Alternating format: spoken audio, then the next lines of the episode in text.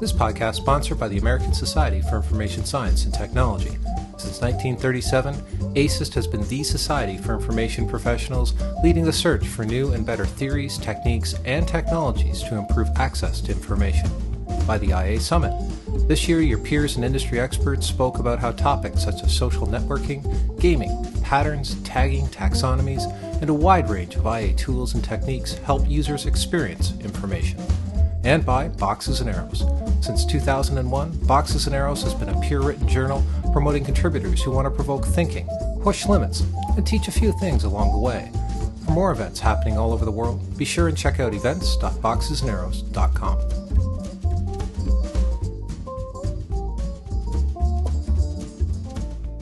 Want a fresh perspective on UI design? Look around. Not at other websites or desktop applications, but at other interactive media. To increase our own field of vision, Stephen Anderson takes a macro view of interface design, focusing on alternative user interfaces and emphasizing patterns that can be leveraged in a business context. I hope everyone enjoys the podcast. Cheers. First thing you need to know about me is I have a collector's personality. So if you have usability capture software or a sketchboard, or I have free listing and ecosystem visualization, come see me afterwards. Uh, the second thing you need to know about me is I am passionate about interface design, interfaces. And I've been, for about the last four or five years, really focused heavily on application interface design. I just love the complexity and the challenges that you get with you know, 80 unique page application systems. And I've been doing this as a consultant for about five or six years.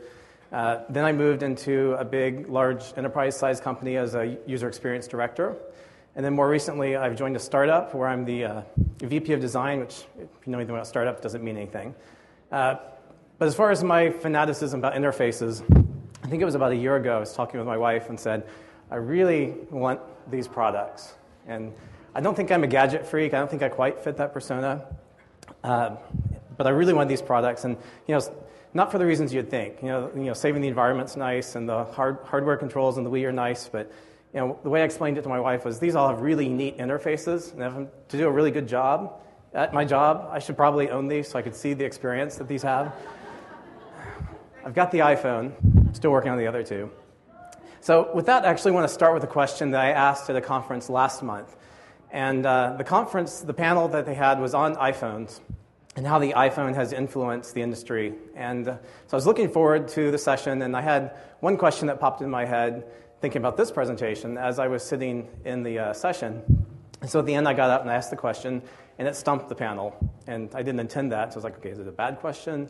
Uh, and I got confirmation that it was actually a good question, so uh, that made me feel better. But there was no answer. It actually made me feel better about this presentation because I'm actually answering this question. But I wanted to open the same question to you guys because I figure we have a, a panel here of about 200 in front of me.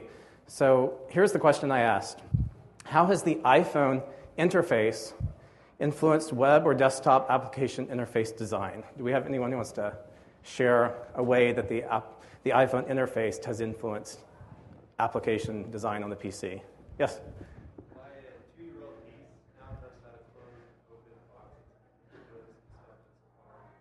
All right. Very cool. All right, one more.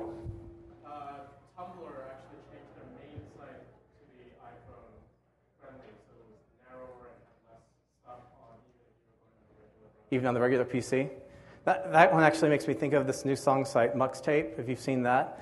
It looks like it was designed for the iPhone, but actually doesn't work on the iPhone because it's you know, flash and stuff. Uh, it works now? All right, great. So here's another example of that type of thing, and I'll be referencing a few examples throughout. But here's a new uh, a way to style radio buttons. Uh, if you had just two radio button options, it's a jQuery extension. And you can see, obviously, this is influenced by you know, the simple toggle switches in the iPhone. So these are the types of things I'm, I'm going to reference throughout this presentation. And of course, the topic is new sources of inspiration for interface design. And I want to be clear it's interface, UI details, not necessarily interaction details or interaction patterns. So, the question that I ask a lot of people and that I want, want you to think about is where do you get your ideas for interface design? And if you're working on a project, I'm not talking about the features themselves, I'm not talking about the what. Uh, that's pretty clear clearly defined by research and the business stakeholders, things like that. But what I'm talking about is the how. So you know you've got to execute this feature, but you've got that moment where you decide is this going to be a slider? Is it going to be a drop down? Is it going to be you know, radio buttons? What is it going to be? So my question is where do you get your ideas for interface designs? And kind of the background for this presentation, the reason I wanted to give it is when I asked people this question or observed a lot of people, what I saw was a lot of default thinking. And uh, default thinking is, uh, well, let me give you an example or two examples. Say you're building an online booking tool for a major airline. That's your client. You're building the shopping process where they actually select flights. And what I found over and over again was you would look at other airline sites, right? That'd be the obvious place to look. And then I'd say, okay, well, where else might you look for inspiration? And rarely were people making a connection or looking beyond the competitors. And if you look at the major travel booking sites, uh, three lined up here, you see even though they're different, they have different branding, it's all roughly the same. Or it's very similar when you compare it to something like Wunderbar, which just came out, which is just a kind of a natural language search. And you can just start typing your travel information, and it'll figure it out as you go along. And if you make an error, it doesn't recognize, it actually communicates that, gives you feedback. So here, I type fly DFW to MIA, April 10th, April 15th on AA. You know, it was giving me results instantaneously. And this was a, actually, in, in, this case, it was a better experience for me than going through and having to tab and select different radio buttons and drop downs, things like that. So um, I actually felt validated. I came across a Forrester report that actually said the same thing. I'm going to read this. Uh, in this report, they said, look beyond immediate industry rivals for innovative design ideas. Frankly, your competitors may be getting it wrong. But more importantly, your customers visit websites outside of your industry, which raises their expectations about the types of experiences the web can provide, expectations that remain intact when they come to your side. So I thought that was great validation. Okay, maybe I have a, a topic here worth speaking about. There's another kind of default thinking, and this is more if you're in the development team or development side, or if you have really limiting technology, and that is to look at your software and say, this is my toolbox. These are the pieces I have to play with. You know, I, when I go to choose it, I have you know 16 Lego pieces, and I got to pick which one to use. And it's it's it doesn't have to be this way anymore. So, and I'll, I'll explain why in a moment. So, really, this presentation is speaking out against default thinking and challenge you to think about other ways to execute the features and execute the applications you're building. So, talking about new sources of inspiration, I might say, okay, I intended the iPhone up front, but what else? What am I talking about? Well, if we put in the center desktop software, web applications, and websites, the types of things I'm talking about looking at would be like your TiVo interface or your DVR, your Harmony remote, kiosk, some of the crazy experimental Flash or Java applet visualization types, um, maybe the Nokia N800 series phone or the iPhone, which I mentioned, or your GPS device or the XO laptop with a sugar interface. Things like this, games really looking outside at other digital interfaces, uh, other interactions which are very similar to what we're doing with desktop apps and websites, uh, but not going beyond digital interfaces. And I mention that because there are about eight or nine really good presentations I've come across in the last year or so talking about this very topic, word to get inspiration. And I wanted to include this because I think these are great slides to go look at. And by the way, my slides will be online after this, so all this information will be available. But uh, Dan Saffer did a great presentation at UX Week talking about getting inspiration from architecture, film, mechanical objects, uh, cinematic interactions. That was uh, another point of reference at IXDA a few months ago. Uh, Joshua Porter talks about social design. So there's all these other sources of inspiration, but when I looked at these, no one was really talking about other digital interfaces, which is really what I wanted to focus on. So, new sources of inspiration for interface design uh, what sources, interfaces that are often overlooked or go unnoticed when we're designing our web apps or our desktop apps. And before I really get into the examples, uh, three quick comments. And yeah, I'm trying to get of the yeah, but comments that might be floating in your head. So, first comment is this with new technologies, almost anything is possible. Here now, 2008, it's an exciting time. We've got interesting hardware changes, obviously, things like the iPhone, Microsoft Surface, uh, some of the crazy hologram stuff I've seen show up on YouTube. The XO laptop with an entirely new user interface, something that's really revolutionary when you contrast it with what we've been using for the last 20 years. Or things like uh, some of the Wii hacks and what people do there. Software is very interesting, especially the whole desktop and web convergence. We're going to see some really interesting things there. Adobe Air being an example of that. Things like cloud computing, where you can do many more powerful calculations. Platforms like Android to build mobile devices on. It's a very exciting time. I do, I do want to comment throw this out. I think with the desktop and web convergence, we're going to see a lot of the uh, people who weren't able to, wait back up. I think desktop apps have largely been the domain of people who knew Java or C. People are hardcore coders. With the web, that barrier entry was lower. And so there were a lot of crazy experimentations, a lot of bad things, and there were also innovations that have been very exciting. I think with the convergence of the web and desktop, we're going to see the same thing over again. We're now with drawing tools, designers, visual designers, maybe designers who aren't trained, can draw desktop apps. So we'll see an explosion of chaos and different patterns, but we'll also see some really neat innovations and some neat uh, ideas come out of this period. So, very exciting time. Second, I believe that natural behaviors are superior to learned behaviors. Uh, one of the things that I started thinking about with regards to this was the scroll bar. I mean, scroll bar is a basic thing, and on the, the current project I'm working on, I've been defending you know, the value of the scroll bar versus some flash thing. Uh, so scroll bars are really valuable, but it wasn't until I got the iPhone that I really started thinking actively about it. I'm like, okay, I mean, what's up with the scroll bar? We're pulling down to move a document up. So if this was a physical, literal object, it's like some crazy pulley system that we're doing to, to move things. You know, you, you take the, a touch interface and you push something, and you know it goes in the direction you push. And this is very basic. Uh, you know, you watch kids play with Hot Wheels. They put the finger on the Hot Wheel, they push it, and it goes in the direction they push.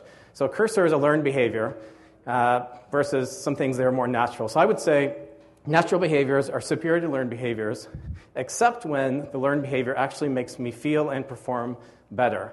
And a great example there would be the Quicksilver interface on the Mac, if you use that. Any Mac fans who have Quicksilver installed? Yeah. Once you've installed that, usually people use Quicksilver, they're fanatic about it. It's, it's a command line interface to do routine things like open applications or cut and, cut and paste and things of that nature. And it actually makes you better at your computing tasks, more efficient. And people who use it are, are loyal.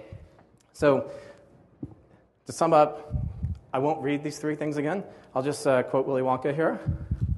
Anything you want to do, do it. Want to change the world, there's nothing to it. So that's the, that's the environment we're living in right now. So let me go into the context and where this became really important. And by the way, a lot of these are ideas that I had on my desktop or things I'd bookmarked or things I'd taken screenshots about. Uh, Leah earlier said, you know, keep a notebook or a screenshot collection. And so this is a lot of this was digging through that. But if I just came up here and opened up, and showed you everything I'd collected, it, I don't think it would be as valuable as if I put it in the context of the, the problems and the projects I was actually working on, where I use some of these things. So one of the projects I'm going to talk about for, for the bulk of the time, I'm going to call it Project Crazy Quilt. Uh, had to give it a name since I'm going to be talking about it. This was not the actual project name.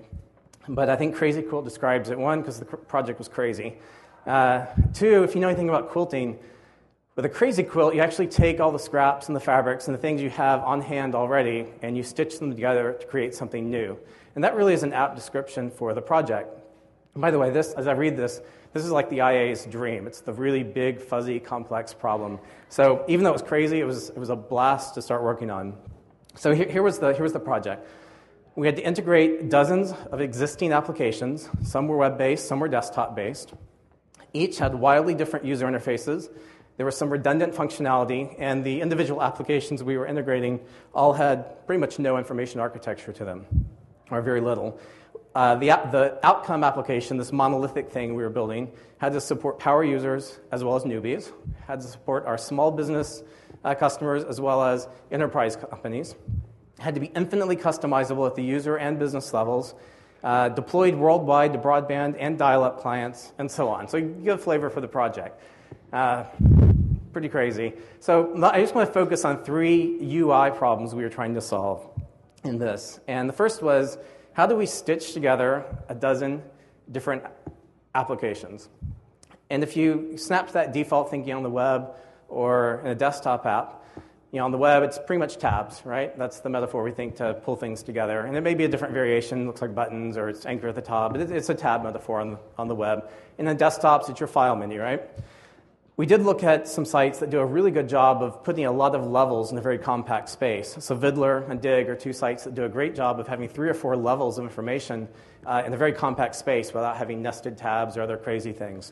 And Amazon, if you look at the evolution of Amazon, and the struggles they've had with the tabs and scalability over the years, we, were really, uh, we really admired what Amazon's done with the latest header area with the drop down menus and some of the things you hover over that reveal themselves. Great use of space.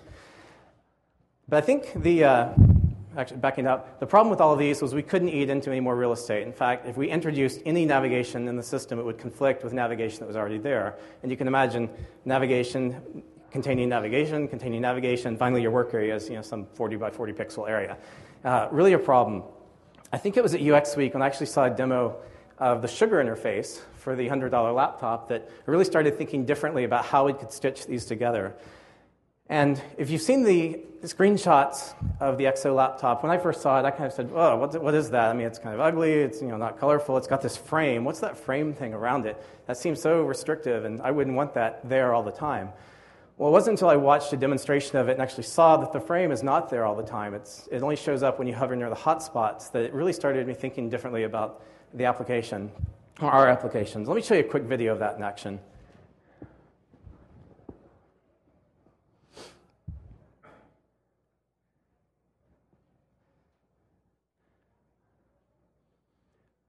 So the XO laptop is based on activities instead of applications and things, activities you do.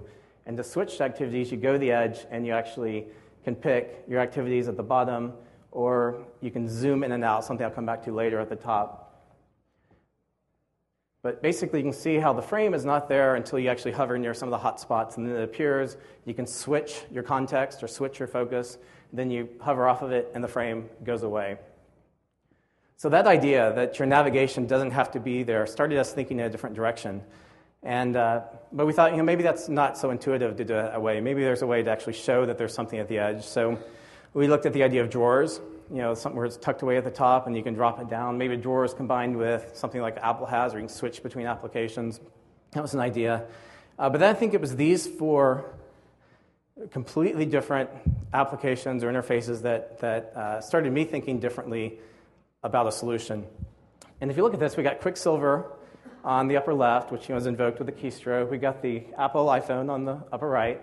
We got the Wii channel interface here, and then we got a kids game called Club Penguin. Any of you have kids who play Club Penguin? Okay. Uh, it's a kids game, but there's actually some neat things you can learn from it, as I'll show in a minute. There was a connection between all of these that I saw and really intrigued me. And It was, it was what I think Jennifer Tidwell would call the hub and spoke model or pattern, where Quicksilver doesn't exist until you hit a keystroke, and that launches it. The iPhone, when you click into any of those applications, uh, that menu, that menu system of the 13 applications goes away. And now you're only focused on the application you selected. But at any point, you can push the home button, it'll return you to the top, and you can pick another application. With the Wii and any game device, you have a game selection where you pick your game. Once you pick the game, you don't need that navigation of all the other games you have available. You're in that game, so it goes away. But at any point, you can push the button on your controller and return back to the menu options or the channels in the case of the Wii. And on Club Penguin, there's, if you look in the lower left hand corner, there's actually this map icon. And the map is what really will show you where you can go and all the places you can go, but the rest of the navigation or the rest of the blue bar is actually about activities and things you do, not about areas. So I made a statement last year when I was talking about adaptive interfaces. I said that when you're talking about applications, uh, they've tended to take on the L bar shape that websites use, you know, where we have you know, top level navigation, then we have a local navigation down the side. And I made the comment that this is absolutely the wrong pattern for applications. And the reason I believe this is with applications, really what should matter, it should be very task focused or activity focused. So what should matter is what am I doing right now? And then what are the options to help me move forward? How can I go back one level? And then that kind of that hub, how can I return to the top to do a different task? So that's what I think is the actual, the better model than the L interface that we see in a lot of applications. So looking at Club Penguin, I actually want to deconstruct this one because I found this really fascinating. And here I'm going to geek out on a, on a little model here. First off, uh, I like that the navigation was that one button, the map. And then everything here you saw in the blue, those were the activities. So chat things, uh, built-in chat things. So if you want to make your little penguin dance, or if you wanted to, they had a lot of expressions that were automatically built in, you could select with a click. But I started looking at all the different screens as my uh, kids were playing this and going through the different areas. I was looking for patterns. what were all the different screens? So if you look at all these, these are actually the areas on this giant, you know, uh, Arctic ice island thing that's, uh, that's Club Penguin. And you'll notice that there's all these areas. The one on the lower right hand, sometimes you'll come to an area that has buildings. You actually go in the building. So even though it's like, if you think about it conceptually, it's in an area that you were in before. So mapping this out, I thought of it like this geographical places, and then building interiors, caves, etc. And then you look at the controls. You have the persistent controls that I've mentioned already.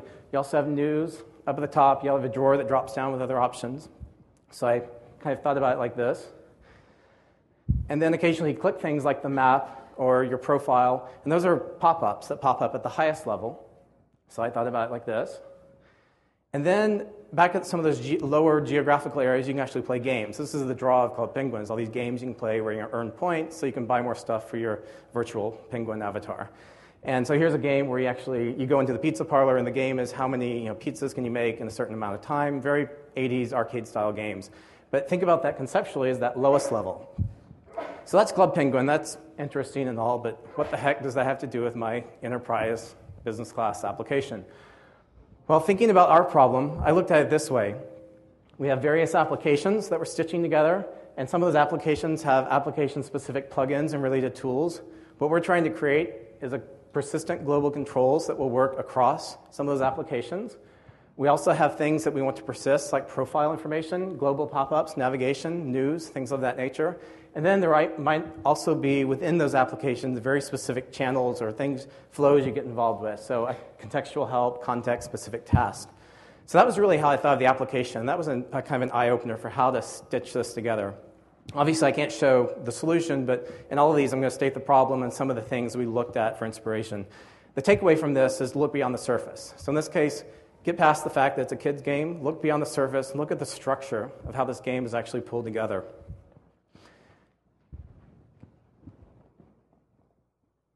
Okay, second challenge with Project Crazy Quilt. How do we accommodate all levels of users and deep customizability? And this is one where we struggled with because it's kind of insane, and we pushed back several times saying we really need to focus on one user. Do we need a monolithic application? And all this, all those types of business conversations you would expect to have. Uh, but it wasn't until I was sitting in front of either Photoshop or Keynote and on the Mac and working that I realized here's a solution, a possible solution that's been staring me in the face, and that is floating windows. The idea that I can pop up windows that give me more advanced controls, I keep them closed for basic newbie users. Uh, and this is something, that, especially if you've been designing a lot of web apps, the idea of popping window, pop-up windows and windows that especially communicate with each other. We see this in some desktop apps, but it's not a common pattern. It's not something you see a lot. I think for us, actually make the comment, I think there is think outside the UI box. I think there's this box we draw with, you know, whether it's the browser or whether it's the desktop and however large it's maximized, there's this box that we mentally draw. And so the idea here was we don't have to be constrained in that box. We don't have to put everything in drawers or slide out menus or drop downs or tuck things away. We just have pop-up windows that maybe you could align or do other things with. And I think the catalyst for this, one of the things that uh, they're excited about this, looking at Air. If you look at Adobe Air, it's, it's all Windows that you can download and run on your desktop. And we were looking at the eBay uh, clients. And uh, look at eBay, and then you look up, you know, you go to make controls to, or changes to your profile, and it pops this up. And when you close this, it actually makes changes. These two windows are talking to each other. So it, was, it started us thinking about this path. And there's, along those lines, there's a great, great paper I would recommend, and it has a lot of good points I'm not going to cover here tomorrow it's called Learning from Games. And it was a research project where I believe some graduate students went out and played you know, 15 different games. And what they were looking for were patterns that they could then bring back and apply to desktop and web app development. And this is kind of a high level summary of the patterns they found. The only one I want to comment here uh, on here is deep customizability. And that is, if you look at these games, especially something like World of Warcraft, uh, which I'm going to show screenshots of in a minute, the UIs are highly configurable, highly customizable. You can see people who have completely different configurations. And this is very different from what we've been doing with a lot of our desktop web apps, our default thinking. You know, we say things should stay in one place and be in that place, yet this has not been a problem in the gaming world where people move things around all the time. I just got a chance in preparing for this project to actually watch some friends play World of Warcraft, and they showed me start, if you were starting off at the first level what you would see, and then they jumped into their 70th, 70th level Magi or something and showed me all the windows and all the things they had added and all the scripts they had actually downloaded from a World of Warcraft community to customize the UI and the interface to make them better at certain routine things they do, make them more efficient. That is something huge that we could bring over to our business applications. So think outside the UI box. Third challenge, how do we accommodate, or third, yeah, UI challenge, how do we accommodate multiple workspaces? So here the idea was, you know, imagine, since it's tax season, imagine you're a, uh, uh, you're H&R Block and you're working on taxes for one client. Someone else walks through the door, so you've got to pause what you're doing, work on their work. And oh, by the way, we're working on three other clients too. So the idea was how can we have multiple workspaces where you could do the taxes for different clients and switch between them? And one obvious answer from the web world would be, well, think tab navigation, like Firefox, right? You just have different tabs. In our situation, though, it didn't scale. That wasn't the right solution. It would take up too much information. Uh, in a desktop world, you might think of minimizing things to the taskbar, you know, minimizing them. Well, again, we had stuff going on at the edges, and that really didn't work in our case. So here was a challenging one. How do we deal with workspaces in addition to all these other things we've been talking about? I want to show you a couple things that we looked at that kind of made us think about possible solutions differently.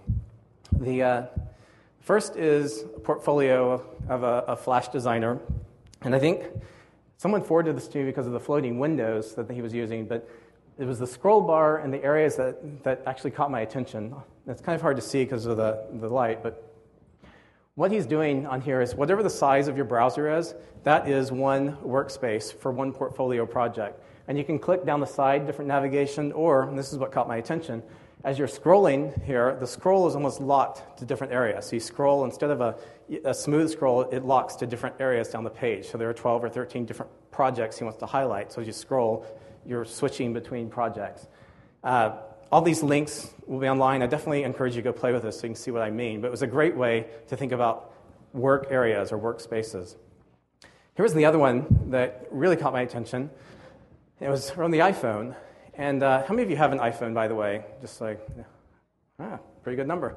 Uh, for those of you who don't, if you, uh, you know, you go to open uh, the browser window, obviously on that limited real estate, you couldn't have multiple windows open or tabs or anything like that. So the way they've dealt with this is very simply you have an icon in the lower right hand corner that shows you how many windows you have open. So in this case, you have four windows. And that's the only button you need that shows you how many windows. So you, if you want to switch between browser windows that you have open, you push that button, and the interface actually zooms out a bit, and then you can actually slide across and pick the next browser window that you want to zoom back into. So this was a great way without using very much real estate space at all to actually allow workspace switching. In our case, that might have been a good solution because you weren't switching frequently like you might do in browser tab, tab browsers in Firefox. It was switching maybe every 30 minutes or 15 minutes, something like that. So an extra few clicks to gain you a lot of real estate was actually a worthwhile trade-off. Okay, so, so that's one project uh, that I worked on. Here's, here's another one that, that I'm working on currently. I'm at a search engine company right now. We're not, we're not actually in the search engine business. We're more about the display of search results. So we get our data from Yahoo and Google and MSN, folks like that, but we actually are focused on are there better ways to display search results? So if you tr- search for a chicken recipe, you might see a, re- a, view that looks like that on the right. Or if you search for a tech gadget, you might see you know, something different. Or weather would look very different. So really focused on how you experience data, or to tie into our theme here, experience information. Uh, what, what this has done, thinking about this, is, has caused me to really, as I, as I approach some sites that I would have overlooked in the past, now that I'm thinking about data and how it's presented, I'm seeing things differently and picking up on things I wouldn't have noticed. So here's a flash site, and uh, kind of crazy. See all these bars. You scroll and you're hovering near the edge, and it scrolls over. Uh, I did figure out after about 30 seconds, you actually click on the bar, it opens up, and you can see this guy's artwork. It's uh, his, uh, his art site. He's a painter.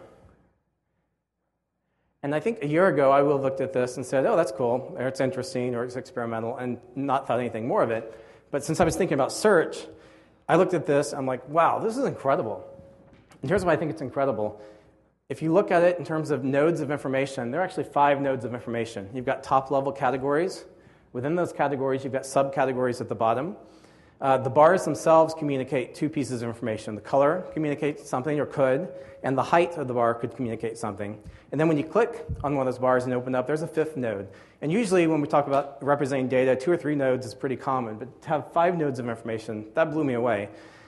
I don't want to show you a search example because I don't think that'd be relevant to a lot of you guys, but I wanted to show you a different example I think that would be, and that is uh, a business intelligence tool.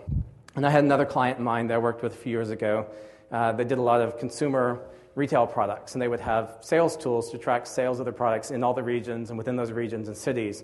So now imagine logging into your executive dashboard and seeing something like this, where you know, the height of the bar, the total height, indicates how much expected sales. The color coding and it shows the actuals for that quarter. Um, you can see where people, the sales are less just because of the region. You can see where people are not performing well, or maybe they're in the yellow. You can actually open that up and start to see more details and how they trended. So, this would be a great way to do an executive dashboard, and the idea came from an experimental flash site. All right, so this, these are the types of things I'm talking about. The takeaway from here would be what I said earlier look beyond the surface. In this case, look beyond the surface at the structure, or the, uh, or the skeleton, I'm sorry, the wireframe, and say, how could this be applied to my context?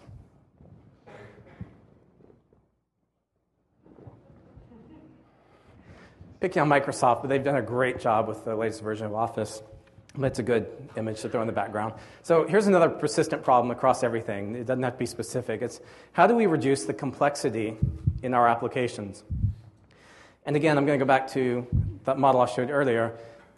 With applications, I really think it should be focused. Most of the real estate should be focused on the activity, the action you're doing at that moment, where you can move forward, being able to go back one space, and then that button to return to home. And two things that have that really forced me or corralled me to think about this when I have more real estate to play with are these principles design with less space, and kind of a complementary thought to that thinking conversations. And these are things I'm thinking about all the time with application interface design. And I want to show you some examples of that, really good examples. The first is from uh, Songza. And uh, Songza is a music search engine from the guys up in, I believe, Chicago, Humanized. And they're doing some really neat things with UI details. And in this case, they've actually broken down to the, the specific activities or the specific actions you would do when you were looking or listening to a song. So when you first type the interface, there's really nothing there but the song titles. If you notice, what's missing are the play options and the add this to my favorites and the forward to a friend and all this other stuff. And they said, look, at this moment, right after you type search, the only thing that's important is selecting the song you want. So let's just focus on that, isolate that specific piece. So you go over and you click on a song and then you get this uh, radial menu that pops up. And this is, uh, I've seen radial menus used differently. This one actually uh, makes a lot of sense, I think, just because there's four options. And I don't know that they have keyboard accessibility at this point, but I could imagine it wouldn't be that difficult to make this, you know, add some keyboard controls here where you could use your uh, cursor. So you, you then select play, and since play is kind of the endpoint, it would play the song. That, that's pretty much that action. But if you select something like share, then it's going to take you that next little micro moment you know, okay, how do you want to share it? Do you want to link the song? Do you want to Twitter this? Do you want to embed it on my site? Or do you want to email it to a friend? And same thing if you go to rate, then it says, okay, is this good or bad? And so it's really breaking down something they could have exposed up front, shown you all of it, and breaking it into those micro moments, if you will. Here's another example. This is an online photo editing tool called Picnik. And uh, you'll notice there's the tab navigation across the top. But when you actually click on something like exposure, those tabs go away and they're replaced with all the exposure options. And again, in a lot of traditional web apps, you know, the tabs would persist because you know, they're global and they're important and we have to keep those there. Well, in this case, they're actually replaced because they're thinking you clicked on exposure, either you're going to do something with exposure or you're going to cancel out. So we don't need to show you those other tab options because you're not going to switch during this moment. So and they, they do that across. With all their actions that you can do, it replaces that top area header. Here's another example, and this is uh, from a friend of mine, Garrett Diamond. He's working on a, a bug and issue tracking program. And uh, he's really thinking about the details in those moments. So you'll notice there are radio button options, but you know, in all, of, I think there are four or five options. And in a lot of bug tracking, you'd have a drop down. Some of those options wouldn't apply based on where the bug was in the process. So he's isolated that. Based on where the bug is in the process, you don't see irrelevant options. First of all, that's a good step forward. Second, you'll notice how he's actually using the arrow keys to indicate the progression. So that, that mental process of figuring out, okay, it's open, what are the next, pro-? he's actually visually illustrated that. And you'll notice if it's a resolved issue, you have the options to move back and reopen it or move forward and close it. So he's thinking about that conversation and what happens at that, that moment. I'm really impressed with the details he's putting into this. Here's uh, going back to the iPhone. This is the latest version of Google Maps on the iPhone. And they were running out of room for options and things you can do with the previous release. And with this update, they actually did something that's really neat. And I would not be surprised to see this show up in a web based app, you know, Flash app, Flex app, within the coming year. And that is, you push on the, the icon at the lower right, and actually you see the page literally fold away, and you see the other options underneath. Uh, the options that maybe are lesser used and don't need the primary importance, they're all kind of tucked away underneath. So again, I, I really like that pattern. I could see that being ported over to desktops thinking about that conversation. What do you need at a moment? Similarly, on the iPhone, you don't get all the delete options until you actually click you know, edit, and then it turns on the options to delete things. So think, thinking about those moments, and do you need all the features, or do you just need the features that you use most often? And those that are used less often, like the 10 or 20% of the time, will hide those behind a few more clicks. And probably that's okay. Here's a, so here's an example. Those are mobile phone examples. Here's an example from Viddler, and they have a lot of real estate space to work with, but they do a great job of just showing you the movie or the, the video you're watching. And if for some reason you want to do any of those things like forward or favorite, all those actions, you click on it, and while it's still playing, the movie actually shrinks, and then you see all those options around the movie. But otherwise, they're not there until you actually initiate that. And they also have a, a menu that you can click on to set thumbnail. So they have some different options there, but they're thinking about this conversational moments or designing with less space. And here's a non sequitur I had to throw in. Uh, the latest version of Firefox, have you noticed that the, uh, the back button is much bigger than the forward button? How many of you use your back button in the browser? How many of you use your forward button? Yeah, so I, I like how the design's reflecting that pattern. That was great. Okay, one of my favorite sections, and that was how do we better communicate function, content, and context? So you're seeing examples come out from Microsoft, things with Silverlight, and this is a, an app, a financial planning app, and it's very visual. And this is cool, and this is exciting to look at, but I think if you're working inside an enterprise environment, uh, I think you're probably seeing things like what's on the left, right? This is a, a, a CRM tool and this is very common, right, in lot, inside a lot of businesses. These are what the tools we have to work with. These are the GUI toolkit. Uh, if you look on the right, you know, this is, this is not a CRM tool, you know, by the proper definition, but if you look at the, con- the information in the actual fields, it's uh, pretty much the data is the same. The question I would ask is which one would you want to work with? You know, which one is easier on the eyes? Which one gets you to the information more quickly? So it doesn't have to be something crazy like some visual representation of data. It could be just simple things like let's get out of you know, things that look like on the left and actually just, you know, put data that's not editable and, you know, displays, form, basic stuff like that. Okay, here's some crazier ideas. Uh, Disco, it's a, a, tool for burning DVDs and CDs on the Mac. And anyone want to guess, just by the visual cue, what's happening at this moment? burning the CD, burning the DVD. Uh, here's a, a, tool from Microsoft called Popfly, and it's for uh, basically creating your own mashups, connecting RSS feeds. So this was this came out after Yahoo Pipes, and it's kind of a, a, more visual version of that. So each of those boxes represents a site, like Flickr or Delicious or or uh, Digg, and, and you literally take the boxes and you hook them together. So it's a very visual representation of what you're doing from a, in a technical perspective. Here's a more subtle thing. This is on the TUAW, the unofficial Apple weblog site. And if you look in the comments, they've taken it a step further. Instead of, uh, you know, like people rating things down, when they rate things down, they actually adjust the contrast so it's a little bit harder to read.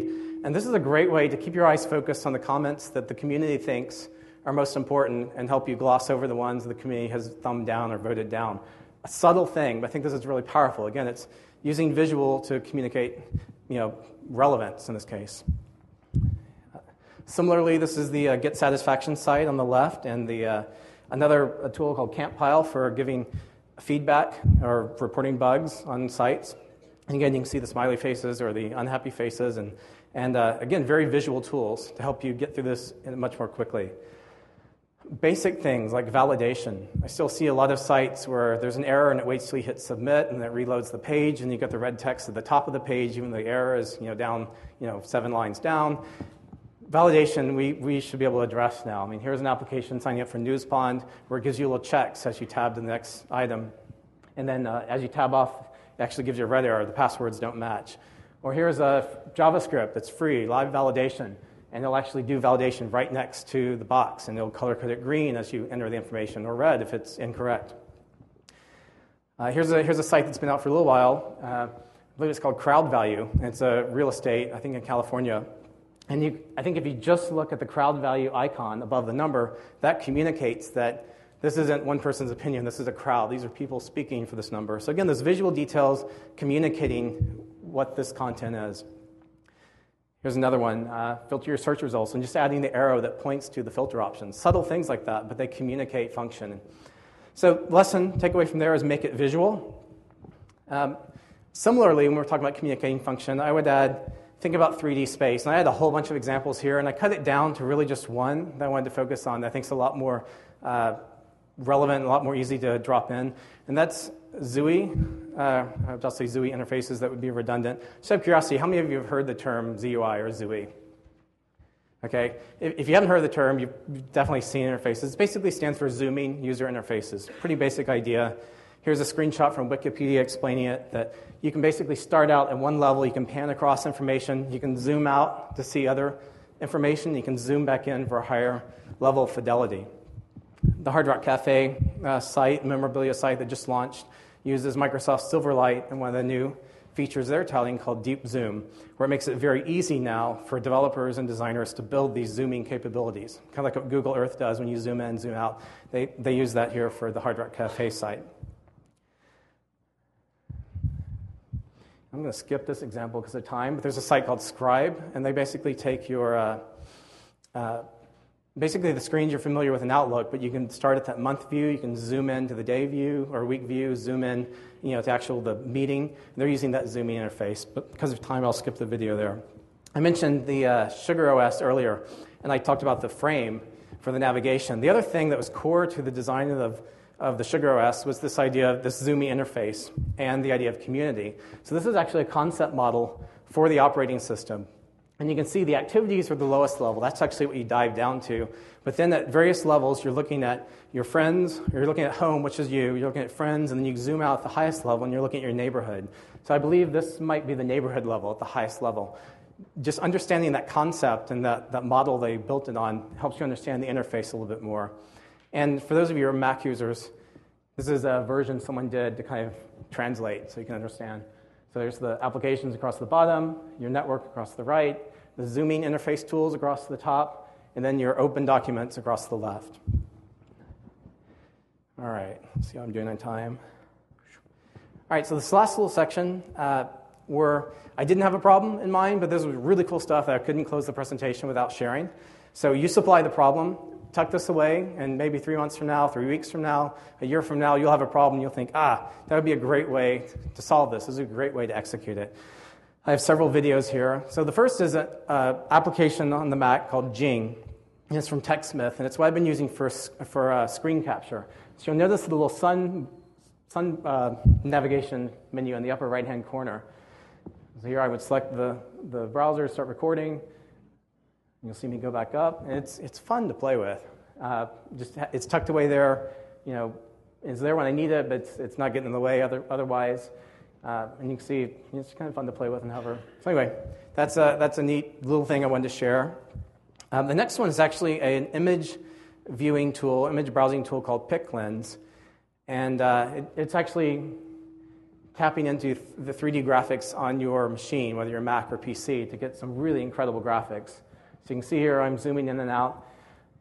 So that's neat. The, the part I wanted to really zero in is the part that you can't see because of the lighting. But on the bottom, they have a, a scroll bar and the scroll bar is actually a mashup of a scroll bar with a progress indicator because you see all these blocks that actually indicate the images as they're loading. So if you reach the edge on the scroll bar and you don't see more blocks, you have to wait until some more fade in and you keep scrolling. So this idea of mashing up existing GUI elements was really fascinating to me. And I've seen this a lot. Sliders actually have bar graphs attached to them or, or uh, submit buttons actually turn into progress bars when you hit submit. So I wanted to point that out. Here's an application called CookThink and I really like how they implemented or integrated the tag cloud on this. So I type in eggplant as the primary ingredient, and I click on ingredient, and I actually get the tag cloud of other ingredients. And you know, the, the size indicates how many recipes they have with those ingredients. So here I'll pick eggplant plus mushroom. that sounds interesting. Uh, cook think it, and now it'll actually take me to a recipe that has those ingredients. So there you go. This is a site that uh, I'm not a member of, but I think there's some interesting things to learn. This is called I'm in Like with You. And here, here on this site, you're actually watching videos that they've uploaded, and they like to upload retro videos or other things, and pretty much it's a, it's a, a party making, making fun of it a lot of times. What you're seeing here are people making comments, but instead of comments showing up in a long blog roll, you're actually, or uh, comments list, you're actually seeing the comments on specific pieces of the video as it moves along. And you can actually pause at one point and say, I want to make a comment on that, that, that moment, you got it. So. And I actually selected this one over some of the others because some of the others, uh, I know it's, it's, a teen community, and some of the stuff they say and comment on when it's Rick Astley video was not appropriate. Uh, here's another site, uh, schematic, and I thought what they did was very interesting, kind of similar to the Zui interface idea. There's not the zooming in and out, but there's the panning across.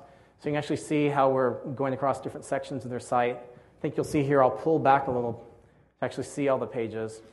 But I've seen things like this done in the past. I don't know, the execution of it here was really interesting. I think they pulled it off.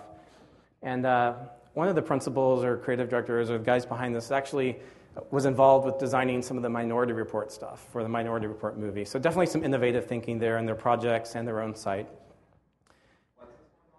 This is uh, Schematic, is the name of the design agency. And then the last one uh, that I really want to close on is this. Uh, it's called Power Cursor, and I think it was a student project. This thing is really fascinating to me. Um, you'll have to go out and experience it, but what, what he's done, or what the person's done, is written a script that basically you know, makes certain areas of the page grittier or smoother or adds dimples to the page, if you will. So in this case, on your you know, close and minimize buttons, uh, he'll have two samples. One, as we have it today, where the cursor moves freely you know, with no, no interruption. And then he'll show the one with the script, and you actually notice as you scroll nearer, it's almost like you're falling into a little dimple. You'll, or if you get near the edge, you'll kind of gravitate toward the center of that button. Really subtle, really interesting. And he does this on various things. He actually has a, a one page that's a, a, guy like trying to swat a fly, and you're trying to do it, and it actually, but it's recognizing the scroller behaviors and scroll, scrolling interactions. And these are the most, uh, yeah, sorry I said scroller. Um, these are the most interesting uh, or applicable uh, usage of it. There are some other fun things. Uh, you could get really devious with this and make the page really slick, but then slow down and, and gravitate towards banner ads or something horrible like that. Uh, could be abused. But the idea that, you know, thinking about we're working with a surface here that, you know, th- some areas are smoother or grittier than others, that's really fascinating. So the theme of the conference here is experiencing information. Uh, my challenge is to go against default thinking, to resist default thinking, and to dream it, and then go build it. And thank you very much.